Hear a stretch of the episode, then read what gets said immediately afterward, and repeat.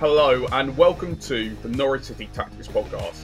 I'm Sam, and I'm joined by Nick and James as we discuss Norwich's 3 1 defeat up in Sunderland. David Wagner made four changes to the side that lost to Middlesbrough, with Kellen Fisher, Christian Fassnacht, Adam Forshaw, and Hwang all returning to the starting lineup. Nick, what did you make of these changes initially? I, I thought the Fisher for Stacey one was probably due to Stacey's last game his his end product was way off the boil, and whether there's something going on there mentally or whether there's fitness issues, I'm not sure. Uh, act had to be brought in back in at some point, so I understand that. Hwang for Idah was I'm not sure whether he saw something what Hwang could do because of the way we were playing, and maybe there would be some more obscure chances versus kind of detailed attacking build up. Um, and maybe they thought he would just come up with one. Uh, and then Forshaw, I mean, the, the, fans have been crying out for that to stiffen up the midfield, and I didn't quite go to plan. But I, so yeah, I'd say not terrible from uh, a lineup position. I don't know what your thoughts are, James. Um, just on the Forshaw one, a lot of people, including me, were calling for him to start in a deeper role to get um, to play higher up. But then I'm sure we'll discuss this more later. But in reality, the way it played out was you ended up with a sort of five across midfield. And at times, Forshaw was playing as like the most advanced midfielder in possession, which I thought was pretty weird because he looks like someone who excels more in like the first phase of possession, and uh, maybe Sara could do with being the one playing higher up. I didn't mind the selection when I saw it on paper, but then the way it played out, I thought was like not ideal. And yeah, I think he, uh, as we'll also come on to, I think he did show some weaknesses out of possession as well. I like Fisher coming in. Um, I like to see managers giving chances to young players. And I think he has great technical ability. And uh, in his uh, League Cup appearances, I thought he showed that he can he can play against like higher level opponents. I think in the in the Fulham game, he was up against Willian for most of the game and uh, came out of that test doing like fairly well. Like he wasn't absolutely outstanding, but I thought he showed that he could do it at this level. So I wasn't surprised he was chucked in. But then, as we saw against Clarke, it's quite a difficult player to face on your league debut. Yeah, I think he did pretty well overall. Maybe we'll get into that a little bit later. But the thing I like about Fisher over Stacey is that he's really good in tight spaces. So sometimes it's like how quick he can play a pass, or if there's someone pressuring him, he's probably a little bit better in those situations than Stacey. And we know that Stacey's got the stamina and the running ability, he's obviously really good on the overlap. But I do think Fisher looks a little bit technically better at this level. And Nick, as you said, um, Stacey's crossing, probably in the past two to three games, has definitely been below par. So I think it was more than justified that Fisher came in. And we know uh, Wagner's a fan of Fisher, considering um, when he was brought in from Bromley initially in the summer, he was there as an academy prospect. But after Wagner looked at him in training, he immediately promoted him to the first team squad. The big surprise for me was Fassnacht. I think he's probably been Norwich's worst player over September and October. In August, he looks like a pretty good, pretty solid mid table championship player. His performances, mostly from the bench in that period, have been pretty shocking in every area, whether that's off the ball, whether that's on the ball. So he was pretty fortunate to start, and I really don't think there was much justification in that. But we'll move into the um, the first thirty minutes now, and Nick, you kind of looked over it. Well, I mean, it was a it was a it was a flat four. Obviously, Fisher and Giannoulis's job were to keep Clarke and Roberts at close quarters, so the the back four pretty much stayed intact. The midfield five was an experiment. I would say it's an experiment that failed, probably because it just kept changing. Uh, there was moments where it was Rowe, then Sara, then Forshaw, then McLean, then Fassnacht, and then there was a switch over at one point between Sara going middle, and then at one point Kenny came middle. So it, it was very confusing, and I think that's if we look at kind of Wagner's, I mean, his tenure could be coming to an end pretty soon. But if you look at his tenure, I mean, confusion to me is the big word that stands out. And this midfield five looked so confused. Not in terms of what their abilities are and what they're capable of. I think they're all pretty experienced and have a good understanding of themselves. I think it's just more who's doing what role and when are they going to do it. There was moments where Ekwah got on the ball and it was like, well, who's going to press him? And it was the deepest line player that had to then come forward because Sara and McLean ended up getting or, or Forshaw ended up getting closer to their fullbacks to try and help double up in those situations. And then there was a big gap opened up between the lines, and Duffy and Gibson started to get confused. Do they drop? Do they stay? And then with with Gibson and Duffy, you've then got the situation that they're not the most mobile. And when you do have, if Clarke or Roberts could get into the half spaces, they looked very frightened. And so dropping off, dropping off, dropping off. Eventually, you know, we ended up seeing Duffy dropping off and then dealing with Hume's shot, not not in a great way. That was the midfield five. Um, at one point, there was the situation where Forshaw and Sara were playing up behind Hwang, and then Rowan Fassnacht were dropping back in and kind of again trying to support the fullbacks. Uh, that felt a little bit strange, dropping Johnny Rowe so far back. And Fassnacht, I think, I think it's fair to say Fassnacht's form's not been great. Coming in pre-season, he definitely looked like a, I would say, a complete player. It showed us all kinds of abilities. It's not really been the case so far. Uh, since kind of we've we've hit this dip, he's not been the player that's going to grab the game by the scruff of the neck and bring us back into it. Um, but maybe putting him there alongside Kellen Fisher was a, a way of just protecting versus maybe a Hernandez or a Placheta who could have played wide in a five. Maybe he didn't trust them as much as what he did. So I understand why he did it. The yeah, I just sorry, I just wanted to come yeah, in yeah. on on that, and I actually felt Rowe in particular was pretty good at protecting uh, Giannoulis because Giannoulis's big weakness is through um, through defending one on one. Because I do think he, and I think this happened later in the game, he was exposed quite a lot, and there were a couple of times where it was Roberts on that side was able to take it past him. I noticed quite a lot in this opening 30 minutes. It seemed like Rowe was doing a pretty good job there, but the problem with that is then whenever Norwich tried to counter, there was no one further up in those wide spaces. So it did feel a little bit conservative, and a little bit negative from Wagner. Again, I can understand why he did it because that's where Sunderland's strengths are. It's in those those wide areas. Um, I think I've got a stat. Clarke on the left hand side is first, and Roberts is second in terms of the highest amount of successful take ons in the championship, which kind of shows their proficiency in dribbling. So yeah, I think Wagner at this point was really trying to protect those those areas, which is why you had Fassnacht and, and Rowe dropping in but yeah, ultimately that meant that I just don't think Norwich countered that well in the in that first thirty. I don't know whether I'm um I, I was a bit mistaken, but I don't know if you had anything on that, James. Yeah, I was um I was trying to say sort of a way in which we plan to actually go and create chances and uh, score ourselves, and I I was really struggling with that because it looked like we just set up to try and not concede and then see how far we could take the game and maybe try and nick something. I mean, we did nick something on the counter with that uh, goal, which I'm sure we'll come on to in a minute. But yeah, there, there really wasn't much of a plan in possession. I saw countless goal kicks, which we brought the centre backs in, and instead of trying to do our usual short build up play, it was sent long. Often we were sending it long towards like Rowe as an aerial target, which I thought was quite weird. And Hwang as well was having to do quite a lot of work up front, which, um, to be fair to him in the first half, he did put himself around quite a lot and won a few balls high up the pitch, and generally did a better job being an outlet than I thought he would. Because personally, I'd have liked to have seen Idah playing this system because he's more of a player who can hold onto the ball high up the pitch and bring players into the game. So yeah, I couldn't see much strategy behind how we plan to attack Sunderland. It just seemed like we were sitting in and trying not to concede.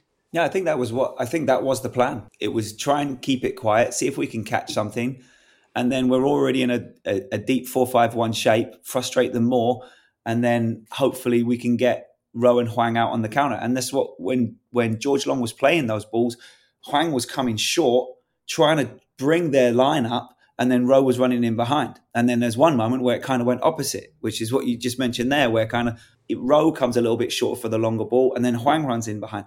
So, I mean, it's pretty rudimentary basic stuff. And I think that's probably where Wagner is right now. Is we need to get the basics right. Um, but then the, the, co- the complexities of the midfield five and the, the movement between them, um, I think th- threw it off. I think that's that's where we we struggled most. Certainly off the ball, on the ball a little bit better. The, what I would say with some of the on the ball stuff, I think that some of the fluidity of our build up, I I really struggle with teams that want to play really quick fluid build up in terms of moving the ball at, at tempo and speed because that's what invites press. Uh, and if you see teams that are really, really good at retaining the ball. Pep Guardiola's team, certainly Manchester City. What John Stones will do is he'll just sit on the ball, he'll freeze the press, and then they'll go again. And I think with Norwich, we're constantly trying to move the ball quicker and quicker, and it's kind of you're kind of watching it, going, "Come on, come on, get the ball out, get the ball out, get the." Versus actually composing yourself and playing through, finding an open player, freezing the press, finding the different angles. Something that Farke was actually brilliant at was how to maintain that. And he had players, um, certainly Mo Leitner was one that could just sit on the ball, wait, be patient, find a five yard pass. The press has to freeze, and then we can kind of go again from a different. And I think we've really struggled with that on the ball. That one of the instances where Ben Gibson played the ball into Giannoulis, where Giannoulis was a little bit higher, a 20 yard pass, we got it just ignites the press from the opposition, puts us under pressure. We're already struggling in terms of trying to string some results together or try and get something out of games. When you're playing into a press, just makes makes everyone a little bit more uh, on edge and uh, yeah, that, that's that's something that I think would need to improve if we were going to start to get results. Is a difference to our build-up play. The five in midfield, I'm okay with that if they can figure out who's doing what job. Uh, there's definitely a big Ollie Skipp stroke Alex Tettey size hole in there that no one's been able to get even close to. And okay, so we don't have the personnel. Um, for some reason, we haven't gone and recruited or developed a player who can do that job, or Wagner doesn't want one. Uh, in which case, show us why you shouldn't have one. I think would be my question to him. I do agree with you that uh, us playing short does invite the press, but I do I, I, do also think that our better moments in possession have come where we've been brave. But like you think back to the first half against Leeds, we we were brave in sort of drawing them onto us and playing into McLean, Sara pivot, and then playing out to the fullbacks, and then sort of creating those transition opportunities by stretching them that way. Ideally, we still be brave and still try and play against these teams. If the confidence of the players is shot, then I feel like Wagner will be sort of more thinking about the potential mistakes than the upside, which would be us creating good quality chances from those build-up moments. I think he's caught in between right now. Of if he goes route one long ball, then he's out of a job. Right, that, that is, it's going to be like, well, you're trying to eke out a result to try, for what? Just keep doing that all season long. It's not going to happen. So he knows he has to play but he knows that there's some difficulties in our build up. You're right against Leeds uh, that we we invited their press really well. It's just really difficult to play that way for a whole game without creating a mistake or an error being generated or uh, getting getting caught out. So the way I would like to see it adapted, I mean, it would be great if Forshaw could just sit in the number six and just shield our back two and just get on the ball and play. But then Kenny wants to do that. And Gabriel Sara wants to do a bit of that as well because that's part of his game. They can all do it. All of them have the ability and build up to get on the ball and play. So they kind of share it, which is fine if you're trying to draw players out of position, which is one of the ideas behind it, right? You're looking to can I draw some of their midfielders out, create more spaces in the half spaces between the lines. Then Johnny Rowe can get on the ball. Then we can generate the attack once once we've moved those players and created that space. But at the same time, if you do make an error while you're doing that, and the two centre backs are wide on the edge of the corners of the 18 yard box, and the ball is just fizzing around in the back, and the, you can see the press coming from Sunderland. It's like, oh no. If, if they could just do it, and then instead of going long next time, just try and freeze a press and then play out to a fullback and then maybe knock it in behind. I think if they could just kind of mix it up a little bit, you might create a chance out of it, but it would also give a little bit of a anxiety break, not just to the fans, but certainly to Ben Gibson and Shane Duffy, who are dealing with it and they're good players, but um, they're also making mistakes. So clearly, it, the, the, style of play and the rather than just sticking to defending, which is you know they're centre backs, that's what they're supposed to be best at. Kind of asking them to do quite a lot for us in terms of the tempo and the speed of the build up that we're trying to play. Well, actually, um, the build up, even though um, it wasn't particularly fluid, uh, did lead to Norwich going 1 0 up in the 23rd minute. Uh, Nick, do you want to just talk through that move and uh, what you think they did well there?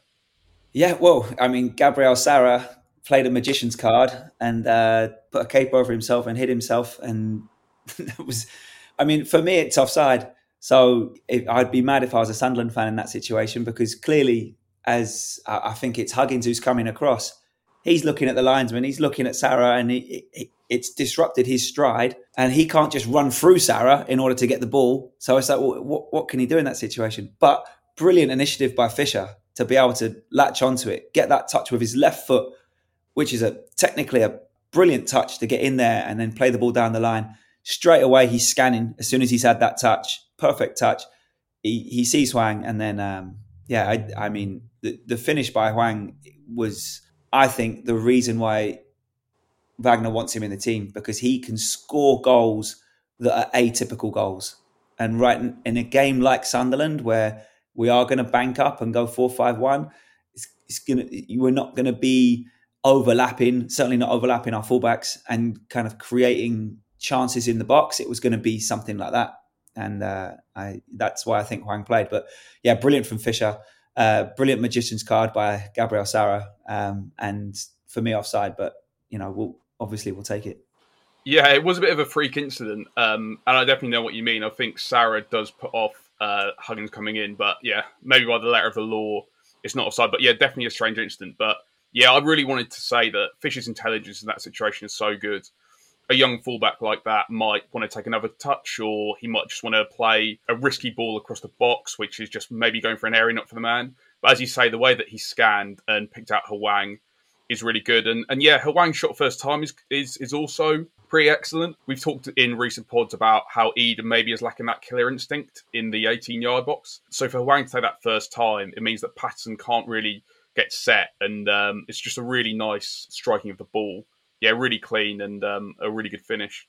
Cool. So, Nick, is there anything else from that first thirty minutes that you just wanna you wanna flag, or was there anything tactically or in terms of performances that you um, you wanted to discuss? Uh, no, that's it for me. I'm looking forward to James's uh, next 30 minutes.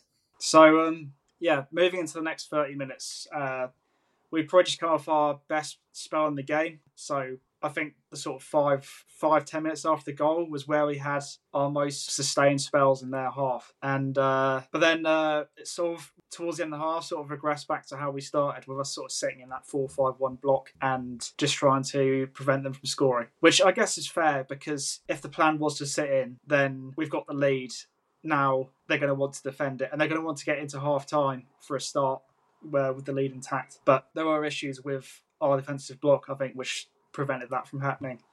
For a start, I wasn't happy with the midfield line. I thought they had a sort of flat line of five uh, in front of the flat line of four. But Sunderland found it far too easy to sort of access the space between the lines. You had the midfield three all sort of on the same level, but Sunderland still found it easy to play through the gaps into Bellingham and Neil, who were both they were the Sunderland's two eights, and they would like to advance into that space between midfield defence, and uh, they caused a lot of problems through that. And uh, yeah, kept causing problems through the wide areas as well. Uh, there was the first real um, moment of danger in this period of the game was on the Sunderland right, where three of our players, Giannoulis, Rowe, and Forshaw, end up all going towards the ball and leaving uh, Neil in space in field, and the ball goes into him.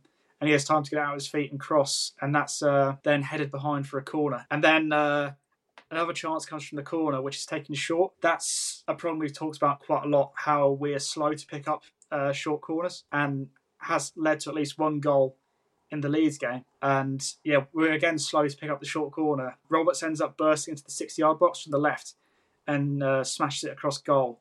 And it's cleared. Uh, fortunately, the shot comes in from the second phase, which again is fortunately saved. I'm convinced teams now target us from short corners. I think I've seen enough of us this season where we just look so weak and, as you say, hesitant to reach the the second man or the person who's coming short for the corner and then picking up a pass on the edge of the box. I know it's kind of can be quite difficult because maybe as like a as side of defending a set piece, you just want to keep as many players in the 18 yard box as possible, especially with Duffy and Gibson, who are fairly good um, penalty box defenders. But it just feels like every single week we're seeing Norwich um, see chances two short corners, um, and there just doesn't seem to be any way to combat that. Yeah, at times I've noticed that our sort of default setup before the opposition brings people in short is to sort of have everyone within the width of the six yard box and also like no further out than like 14 yards or so. And I feel like we give up quite a lot of dangerous areas through that, like the edge of the area, for example, for the Summerville goal from Leeds, and that sort of area for the short corner, uh, which Roberts used here to uh, go drive into the six yard box and cross. Yeah, our setup is just it's a bit too negative. Maybe is the right word. We're too concerned about defending the, the goal mouth itself and like the six yard box that we don't actually sniff out its danger and aren't very aggressive in getting out to close it down. And yeah, teams are noticing because Sunderland, I think I counted, took about four or five short corners in this period from 30 minutes to 60 minutes that I was covering. I don't think they actually put a cross into the box. It was obviously a target from them. It's kind of refreshing as well to see a team. I know I'm not blaming Andy Hughes, but we we we also took the same kickoff routine that we've done before, which is a rather complex kickoff routine. Um, I don't know if, if, you want to go back and watch it, but it's a number of passes to try and open up space for Johnny Rowe to get in and then just go immediately into attack. And then corner kicks is kind of the same. We're kind of we've seen some tricks. Now we're just kind of becoming quite predictable.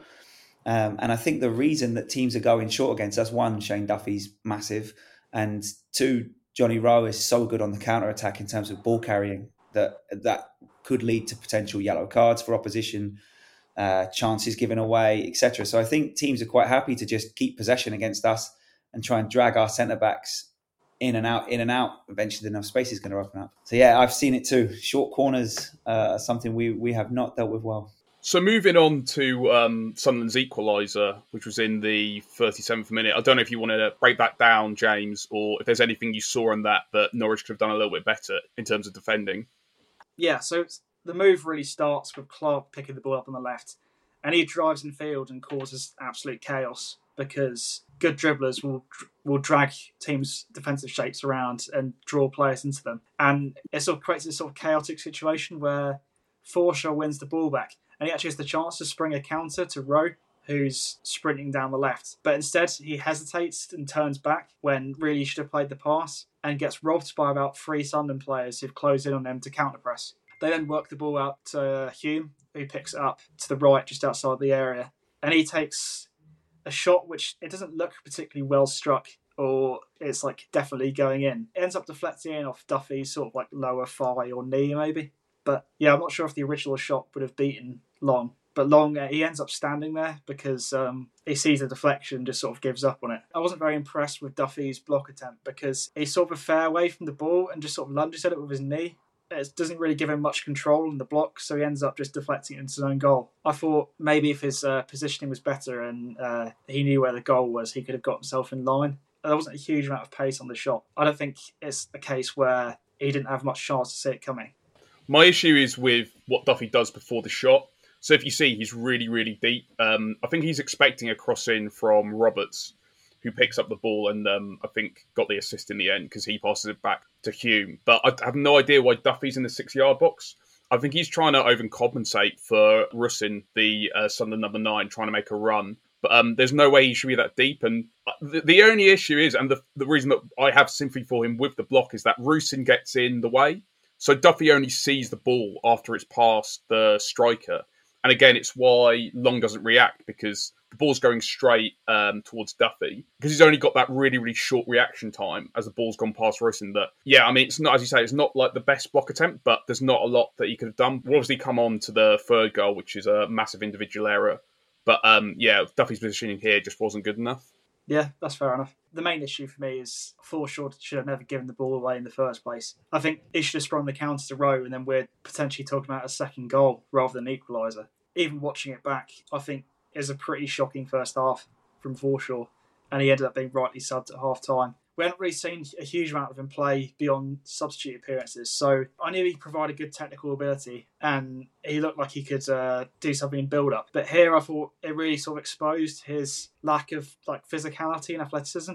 He was quite often losing duels against Sunderland players and sort of struggling to cover the necessary ground, which you'd expect from a midfielder in, in his role. He was playing as a more sort of advanced box to box player in this system rather than the deep lying midfielder, which I thought was a problem. I don't know, it's a performance for me that I found quite disappointing because I was hoping that he could uh, provide something to our midfield. And now you're a situation where I don't think we're going to see him play in the next few games because of how quite how bad his performance was. They're all pretty similar. Sara, Forshaw, McLean, they're all pretty good at retaining the ball. They're all pretty good at dropping a shoulder and finding a pass they're they're all pretty confident in build up in terms of playing that the pass that matters. I just think that Forshaw wasn't able to be himself because everyone was being Forshaw, and so it's that's the dynamic of our midfield was you had three players in there that couldn't just say, okay, well you sit, I'll play inside, I'll pick up Bellingham, I'll pick up Neil, you get closer to Ekwah. Defensively, I, I just feel like they were so confused and moving in different spaces and switching and fluidity is great, but off the ball, that creates so much uh, anxiety for a back four. And I think Forshaw just got wrapped up in it in, in the confusion. I don't think he's a bad player. I just think that I think the, the way that we went out there and the personnel we played in our midfield um, didn't work. So there was another moment in the 40th minute where our midfield again looked to be sort of lacking in that sort of transition moment there where Forshaw sort of he goes down and he's arguing with the ref rather than getting back up. Sara gives it away with a pass back towards his own goal quite inexplicably because he wasn't under a huge amount of pressure. We end up uh, with Sunderland picking up possession on the edge of our box with just the defenders goal side. It ends up not causing a huge problem because Fisher actually makes a pretty good piece of 1v1 defending against Clarke and he gets back and blocks it out for a corner. But yeah, it's just another example of how the midfield didn't really offer adequate protection for the back four in this first half. I don't think for Sara it was one of his better games either. I thought he was um, a bit all over the place as well. None of them really looked like they knew the role they were going to be playing. It's almost as if they put three midfielders out there and just told them to play in the middle. And like one of them would go and sit, but it would just be a, it could be any one of them, and then the other two would sort of run around higher up. I think when you play the same system for what ten plus games in a row, I, don't know how many games we've played this season, and then you switch to this four-five-one with we had a couple of days in Middlesbrough. It just looked like the system wasn't really that ingrained in the players, and particularly the midfielders didn't really know their roles that well. Well, they certainly didn't look like they knew their roles for Sunderland's second goal. I don't know what you thought Norwich could have done to protect the uh, the back four better in that situation firstly, it's Clarke pretty easily goes past Fassnacht and Forshaw. They were a problem defensively on the right side throughout the first half. They didn't really offer much protection for that pass into the half space to Bellingham, which happened a few times. And they weren't really offering Fisher much protection in his duel against Clarke. I thought it was quite unfair on him that uh, a young player make his debut got offered very little protection from the players in front of him. And yeah, I was quite disappointed with that. But First goal. Yeah, that was that was sorry. That was my instinct. That um, I, I only saw the first half once, but it looked like Rowe was helping Giannoulis a lot more than Fassnacht was helping Fisher. But I don't know whether I'm a bit. I, I sort of misunderstood that.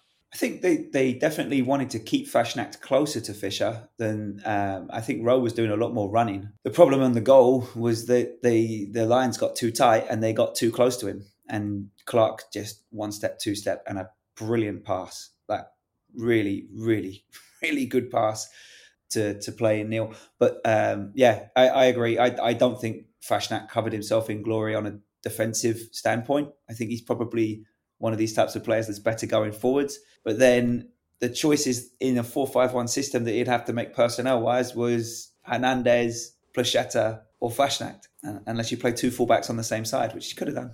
I mean, we've talked a lot about Placheta being quite a limited player, but then I feel like if you're playing a, low block counter system, then that's maybe one of the scenarios in which you'd probably want him.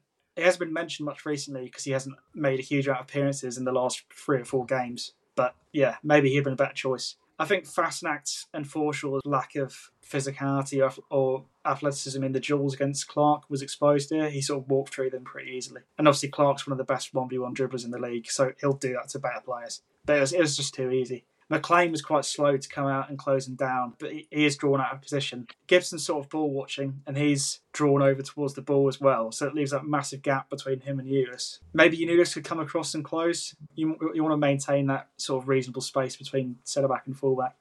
But Neil just he runs into the space there as the number eight that run from midfield, and Sara has switched off and hasn't tracked him. Being the closest midfielder, you'd say it's probably should have been his job yeah, it's a good pass from Clarke through to him. And yeah, long. I don't think there's much he can do with it. He's, he gets out, but he sort of dives low and sells himself. So Neil has a fairly easy dink over him for 2 1. The, the duels rate in that first half, Norwich 36% win rate in the duel. So that tells you two things. Either you're right and Fassnacht, then Forshaw and these players, they, they just don't have the athleticism to get up and win those types of battles. Or we're dropping off and dropping off and, and not competing in duels because we're not competing in ones that we can win. So we end up going into ones we can't win when the ball's in difficult areas.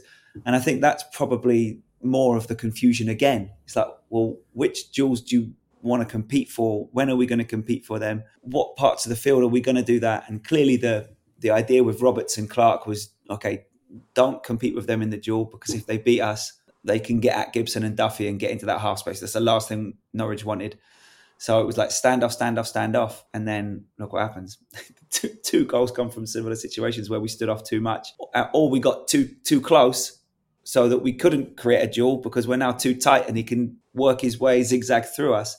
Versus when he receives the ball, set a press, force him one way, make life difficult. We kind of got caught in between. And again, I think it's the, the midfield five. I think the midfield five was a big, big problem. We'll probably talk about our general view on the club later, but I think it has been a problem in recruitment that we don't recruit the sort of required level of athleticism and physicality in key areas, particularly midfield. You want midfielders that can sort of get up and down and compete in duels and win the ball and like shield the back four. And I don't think we really have that profile of player in the squad. The midfielder who can uh, win those duels in front of the back four and shield them. It's, I mean, it's been a common theme, hasn't it? The level of physicality recruiting. And I feel like, in terms of like raising the floor of the squad, having players who can compete in duels in the middle of the park is like one of the first things you can do. Yeah. So moving in the second half, um, there was one substitution. Uh, Nunez came on for Forshaw. Uh, did that change the dynamic at all or the formation, James? Not particularly. Uh, at least out of possession, he was still playing as that sort of right-sided central midfielder. And yeah, I think on the ball he was willing to take more risks than uh, Forshaw, and he was uh, getting more out of it as well because of his feel for the ball. Nunez can be someone who can sort of dribble to avoid pressure. He sometimes is uh, prone to giving it away in dangerous areas because he does take risks on the ball. But he does have that sort of that level of technical ability and tenacity to dribble out of pressure as well, which he did quite a few times in the sort of early minutes of his substitute appearance there. And yeah, I thought he did pretty well actually coming off the bench. Yeah, they did try and play him a little bit closer to Hwang and eventually Idah to try to the system started to look when we were chasing it a little bit back to the 442 that we've come accustomed to under Wagner. Coming back to James's point, I think Forshaw just we, we we couldn't afford to keep him out there. It would, have, it would have been definitely the wrong decision to keep him there. So it's okay. Get Nunez on. What's Nunez going to do? He's going to play a little bit higher. Then then we're back into the situation where Gabriel Sara can't really affect the game in the areas where you want him to affect it because he's pinned back we we just haven't got that balance right, no matter who's played in that system. Yeah, so at this period, just after half time, I really felt we struggled to get out. I think Hwang, he wasn't uh, quite winning as much higher up the pitch as he was earlier. Yeah, we were struggling to get off the pitch and just penned in quite a lot.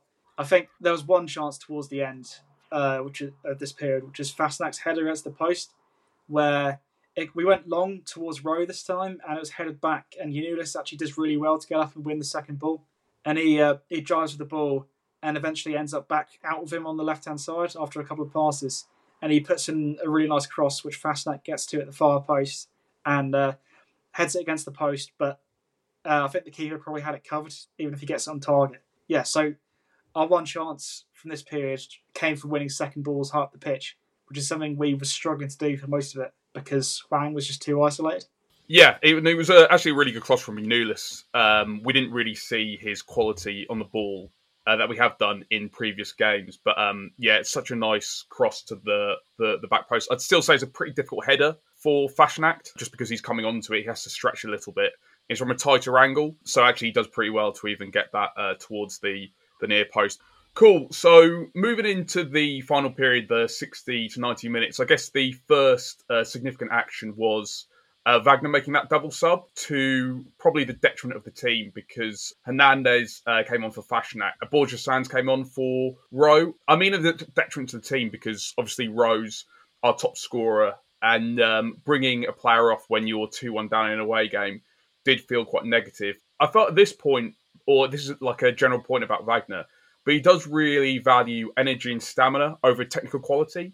because I think most coaches want to keep Rowe on in that period. But what Wagner's thinking is that he just wants something more on the counter because Rowe's had to do so much tracking and so much defending off the ball. He's a little bit fatigued, and I think that was probably part of um, Wagner's decision making. But it does seem pretty bizarre that um, you would take off your key creative talent. Yeah, and he he hadn't obviously hadn't scored or assisted in this game, but I did I did like a lot of his work in uh, trying to be an outlet for us, especially in the first half. He chased down lost causes. He tried to dribble and get us up the pitch through his carrying. There are a few moments where he got to the final third, and I think there was a, uh, a shot from Fassnacht over the bar in the first half. So his carries were actually leading to like genuine attempts on goal. So I was really surprised to see him come off because I thought with us chasing the game, we'd need someone who could maybe create something out of nothing because we haven't really looked like creating anything as a team throughout the game. I personally I felt like when he came off, our chances of actually getting back to the game were just like massively reduced. And unless Borja Sainz comes on and does something spectacular and special that we haven't seen yet, and maybe they have seen that in practice, and and maybe yeah, John Rowe has done a lot of sprints in the game, and he is tiring for sure, but he still has the magic, and, and I'm sure at his age he can pull out a 90 minutes. I'm sure of it. So, but uh, it's then a case of well, where where do you fit Sainz in? If you need to get Sainz up to speed, I think he wants to play him off the left. He's not going to start over Jonathan Rowe. So then where do you put him in? And so for me, it's like we'll put him on the right, or switch Rowe to the right and try and get two players out there that can cr- create stuff and make things happen yeah, and that, never really seemed that never really seemed to happen. It always it always seems to be like for like substitutions. I think Wagner has done that a lot through his time. Is instead of trying to incorporate players, he's done it in a weird way in midfield here with this game. Yet in an attacking sense, he's not trying to keep his best players out there always. And yeah, that's massively frustrating because you're right. You take Jonathan Rowe off, he is your creative spark. His record this season is unreal and you're bringing him off to bring on a player who who needs bedding in, who needs time, and that, that just feels like giving up. That's painful for, for Norwich fans to take. But he played Hernandez on the right when he came on, so maybe maybe that was also part of the well. Borja needs to play on the left. That's what we signed him for. That's what he's going to do. It's, it's kind of like John Rowe's, this extra special surprise that we've had this season, where Borja was probably supposed to play that role pre- predominantly, and now he's playing second fiddle. And we can't we can't get him in the team. Yeah, and moving into um, the first attack of that period, um, it was actually a counter attack initiated by Kellen Fisher. Um, it was another really good piece of play for him. He intercepts a pass that's going to Clarke. Um, he feeds Hernandez, and then Hernandez, because he's come on, he's got a lot of speed and a lot of directness. Um, charges into, into the opposition half, plays it back to Fisher, and we talked about how for the goal, Fisher was just so intelligent in terms of cutting the ball back. And he does the same thing here he doesn't try and like fizz a ball across the box. And too many Norwich players in optimal areas. Like I don't think Hwang is in a particularly good spot um, in this attack. So what Fisher does is he plays it through a Sunderland player onto Sara on the edge of the box.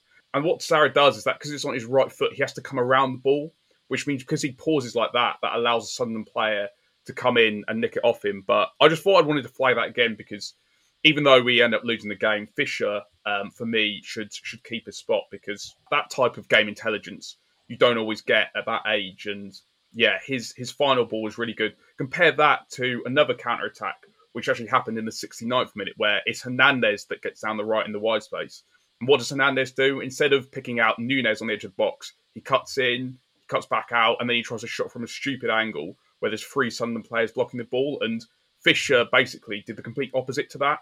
And um, it nearly resulted, or it should have resulted in a shot from the edge of the box. But just an example of how Fisher has that game intelligence, but Hernandez really, really struggles with it. Yeah, and also you compare it to like Stacey against Middlesbrough, and he was really struggling to find people when he got into the final third.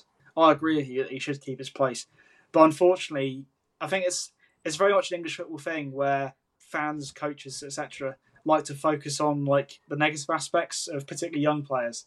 So I feel like a lot will be made of Clarke having such a good game up against them, unfortunately. So even though Fisher actually put in a fairly decent performance and looked good from an attacking point of view, I do feel like Stacey will probably come back in next week.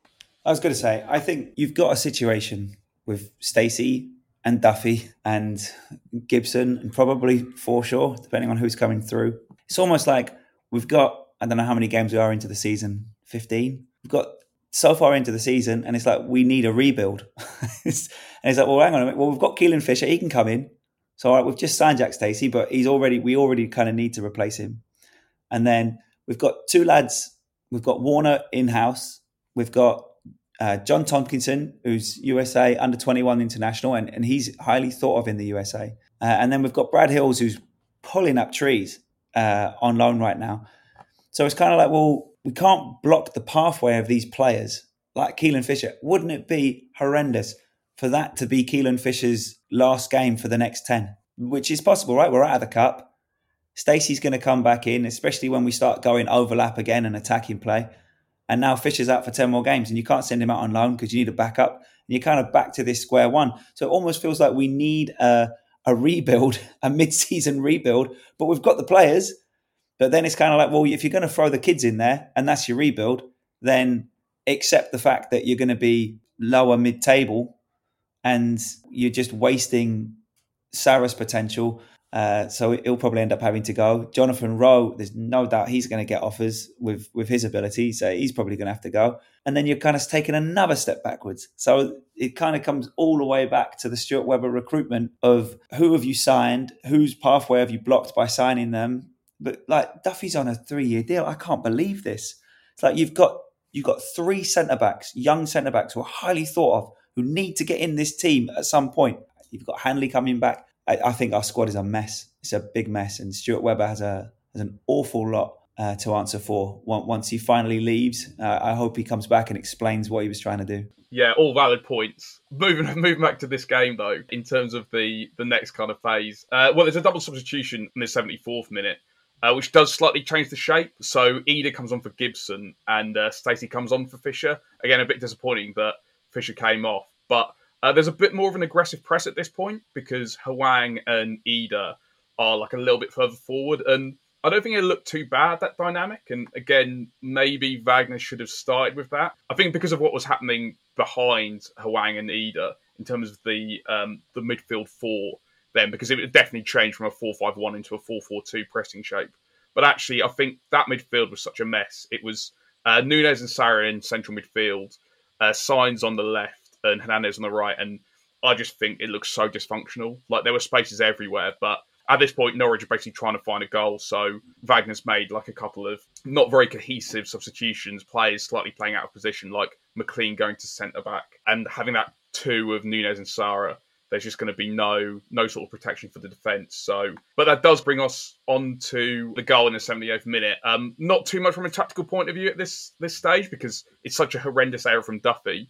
I don't think there's really much we can comment on. He just like loses loses his head basically, tries to beat uh, Clarke in a one v one. Um, really poor piece of dribbling because Clarke just is able to retain the ball as well. And yeah, I don't think McLean is great here, but he's trying to do two things. He's trying to block the pass into um, I think it's Semedo who's come on for Sunderland. And then he's also trying to tackle uh, Clarke. Um, his body position is pretty bad because he's kind of crouched with his arms by his knees, which looks horrendous. And I don't know where he's picked that up from, but yeah, a little bit of sympathy considering the difficulty of the position. But as soon as Clarke cuts back onto his left foot, then um, McLean makes the foul. But yeah, after that point, it did continue to look pretty dysfunctional for Norwich. Um, the midfield line had really pushed up as well. As I mentioned before, the midfield four were a lot more attacking, which meant that the defence sat back. So you had this really big space in front of Norwich's defence with, with no protection. So there are a few occasions where Sunderland were able to penetrate that area. Um, there was even like around the 83rd minute, uh, like a 5v3, um, which was the uh, the save from Long from um, Alex Pritchard's shot. But yeah, it looked horrendous. There was like players out of position. Sara had got attracted to the left and he hadn't moved back into the centre of midfield to screen the defence. It, it just looked so bad. And after that goal, it just Norwich did sort of lose all all composure. And yeah, there are there are a lot of performances and displays where um, I don't want to say they've given up, but I do think they just look so despondent. I mean, we've talked up Giannoulis on this pod quite a lot, and I think he's had an amazing season, one of his best periods in a Norwich shirt. But there are a couple of tackle attempts here, and there was even an elbow to a face of Roberts, which looked really bad and possibly could have ended in a in a red card. In terms of how he was in possession, in terms of how he was off the ball, this last thirty minute period, he really really struggled and. it was just a real shame that to see someone that's done so well this season look so poor and completely out of character. But maybe that's uh, an example of what uh, Wagner has done to um, individuals over this this really poor eight or nine game period. I certainly think so, and I think you, you've put McLean in at centre back, and uh, Jack Clarke takes the foul really, really well. It leaves his leg in. McLean can't do much about it. But the fact you, you bought on Idah, but you've essentially you've swapped McLean for Gibson, so that you've got a McLean long diag with his left foot still in the game, just stinks of desperation. These are the telltale signs that it's gone wrong, and uh, it's going to be really, really difficult for Wagner to put this right. You can see what he's trying to do with this lineup and this team and the decisions he's made. I don't, I don't think he's a million miles away from, you know, he's, he's thinking of the best interests of the game. But it's such a mess, such a mess, and I, I, it's almost like the way fans are when fans are constantly going Barnes, Sargent, kind of harping on. And it's, it's almost like, well, that's right at the front of Wagner's brain, and he can't really get past it as well. And he's like, well, we've got to do this and we've got to do that. And oh, but if they were playing, we'd be fine. But we don't have them, so we have to do this and we have to do that. Versus just trying to create some structure around everyone else and then just let Idah and Hwang have some fun up there.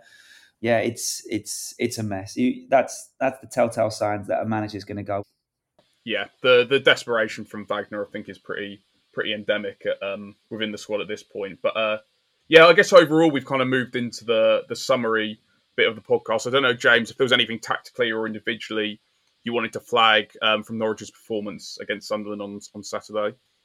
Yeah, well, looking back, I was shocked by like how, quite how bad a lot of individuals were, especially in the last thirty minutes. And yeah, you just think about how much better these players could look if they're all at their best. It's often said that um, in football, talent is always there, but you need like the right situation to bring it out. And I feel like a lot of people will be surprised by how good some of these players can look when we do get some sort of structure back to the team because I was really quite shocked by like how second best we were to Sunderland basically the entire game. You can see what Wagner was trying to do by sitting deep. He was thinking about getting a result at all costs and he was concerned that we would concede more sort of sloppy transition goals like Leeds and Middlesbrough. But I think what he did ended up limiting anything that could potentially be good about Norwich because we have some wonderful attacking players who barely got into the game in the areas where they could actually affect the game from an attacking point of view. So I was not impressed by how we set up for that reason. Like we uh,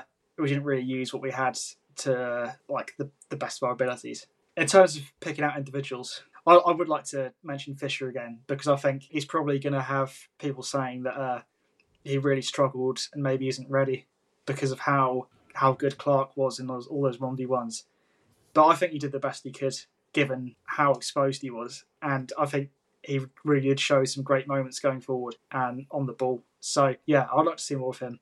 Yeah, I was just going to come in and say, obviously it was um, it was a bad performance, and I think Wagner got more wrong than right on Saturday. But when Norwich have lost games, there's always something identifiable about Wagner's uh, like coaching principles, which I think is quite interesting in the sense that I do think his time is up, and I do think he will be sacked um, at some point, whether it's now, whether it's in November. But there are still like well coached movements building out from the back. I think actually what Norwich have done well in these defeats is that when they have built up from the goalkeeper, like into Duffy and, and Gibson and into the midfield too, more often than not, they've been quite successful. That is work that's been done on the training ground that has proved fruitful. The problem is, is that when they get to the next stage, there doesn't seem to be like any passing patterns further up the pitch. So it's that middle third where actually, and especially in this game, the passing just seemed to be a bit risk averse and slow and lateral, and also like valueless as well. There were a couple of times where it got moved into McLean and sometimes even into Sara,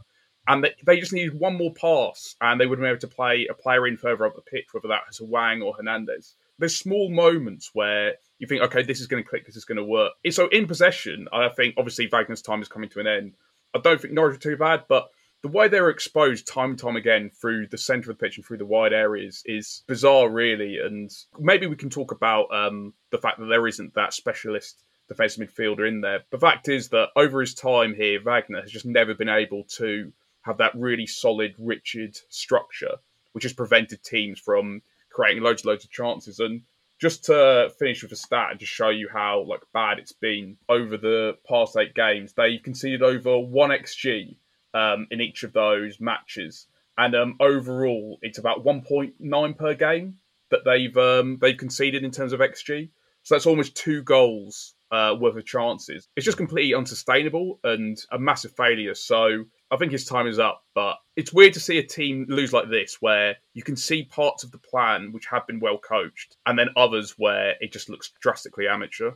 Yeah, and I think if you go back to the successful seasons that Norwich have had, whether that's under Worthington, where they did do a lot of chip it up to Roberts or chip it up to Svensson, and then under Farke, uh, you you you have a distinct style of play, and like you said, there there is a distinct style. Wagner's imprint is on this, but you couldn't say, well, this is our best eleven, or this is the eleven that needs to be out there all the time, because we don't know enough about Sainz. We're still debating over fullbacks. Giannoulis is kind of eked ahead of McCallum.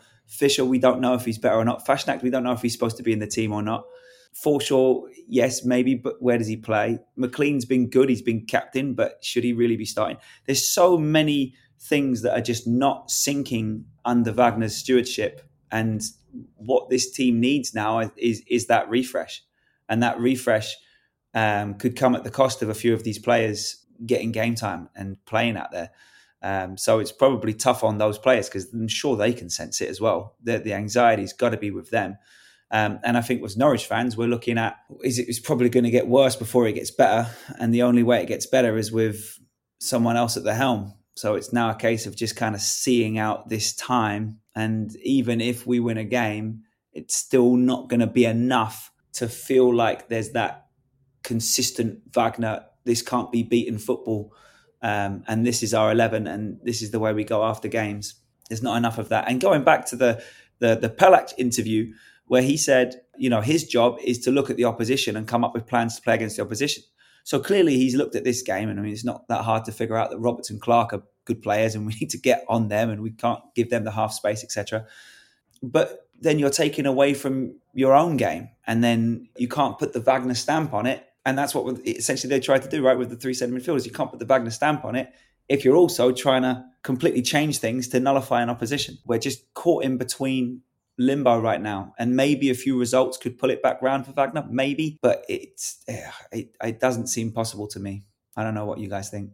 Yeah, I think I agree with you there. That um, even if we were to go and win against Blackburn next week, I don't think that's going to do much. The only scenario in which people will then say that Wagner is the man long term is if we go out and play teams off the park for like weeks and weeks but you just can't really see where that's coming from because, like, although we started the season well, we've had weeks of performances which have lacked in too many areas and performances which have shown promise in certain areas, but like not enough for you to go, well, he's the man long term because you can see what he's building. I don't think the result next week is going to really change that. Long term, the new sporting director is going to want to bring in his own man and when he does his rebuild, he's going to want a complete fresh start. I do I do agree that it is going to get worse before it gets better because people are going to be angry about the way we've played and the results recently next week. There's not really much Wagner himself can do about that.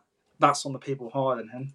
If they aren't going to make the decision, then uh, fans are going to voice their frustration at Wagner, who probably doesn't deserve it because he's just trying to do his job. But at the same time, no one can really get behind him at this point because we just haven't seen enough to say that he's the man long term. Cool. Well, on that note, Nick, James, thanks very much. And thank you for listening to and supporting the Norwich City Tactics Podcast. Please subscribe to whichever platform you're listening to us on.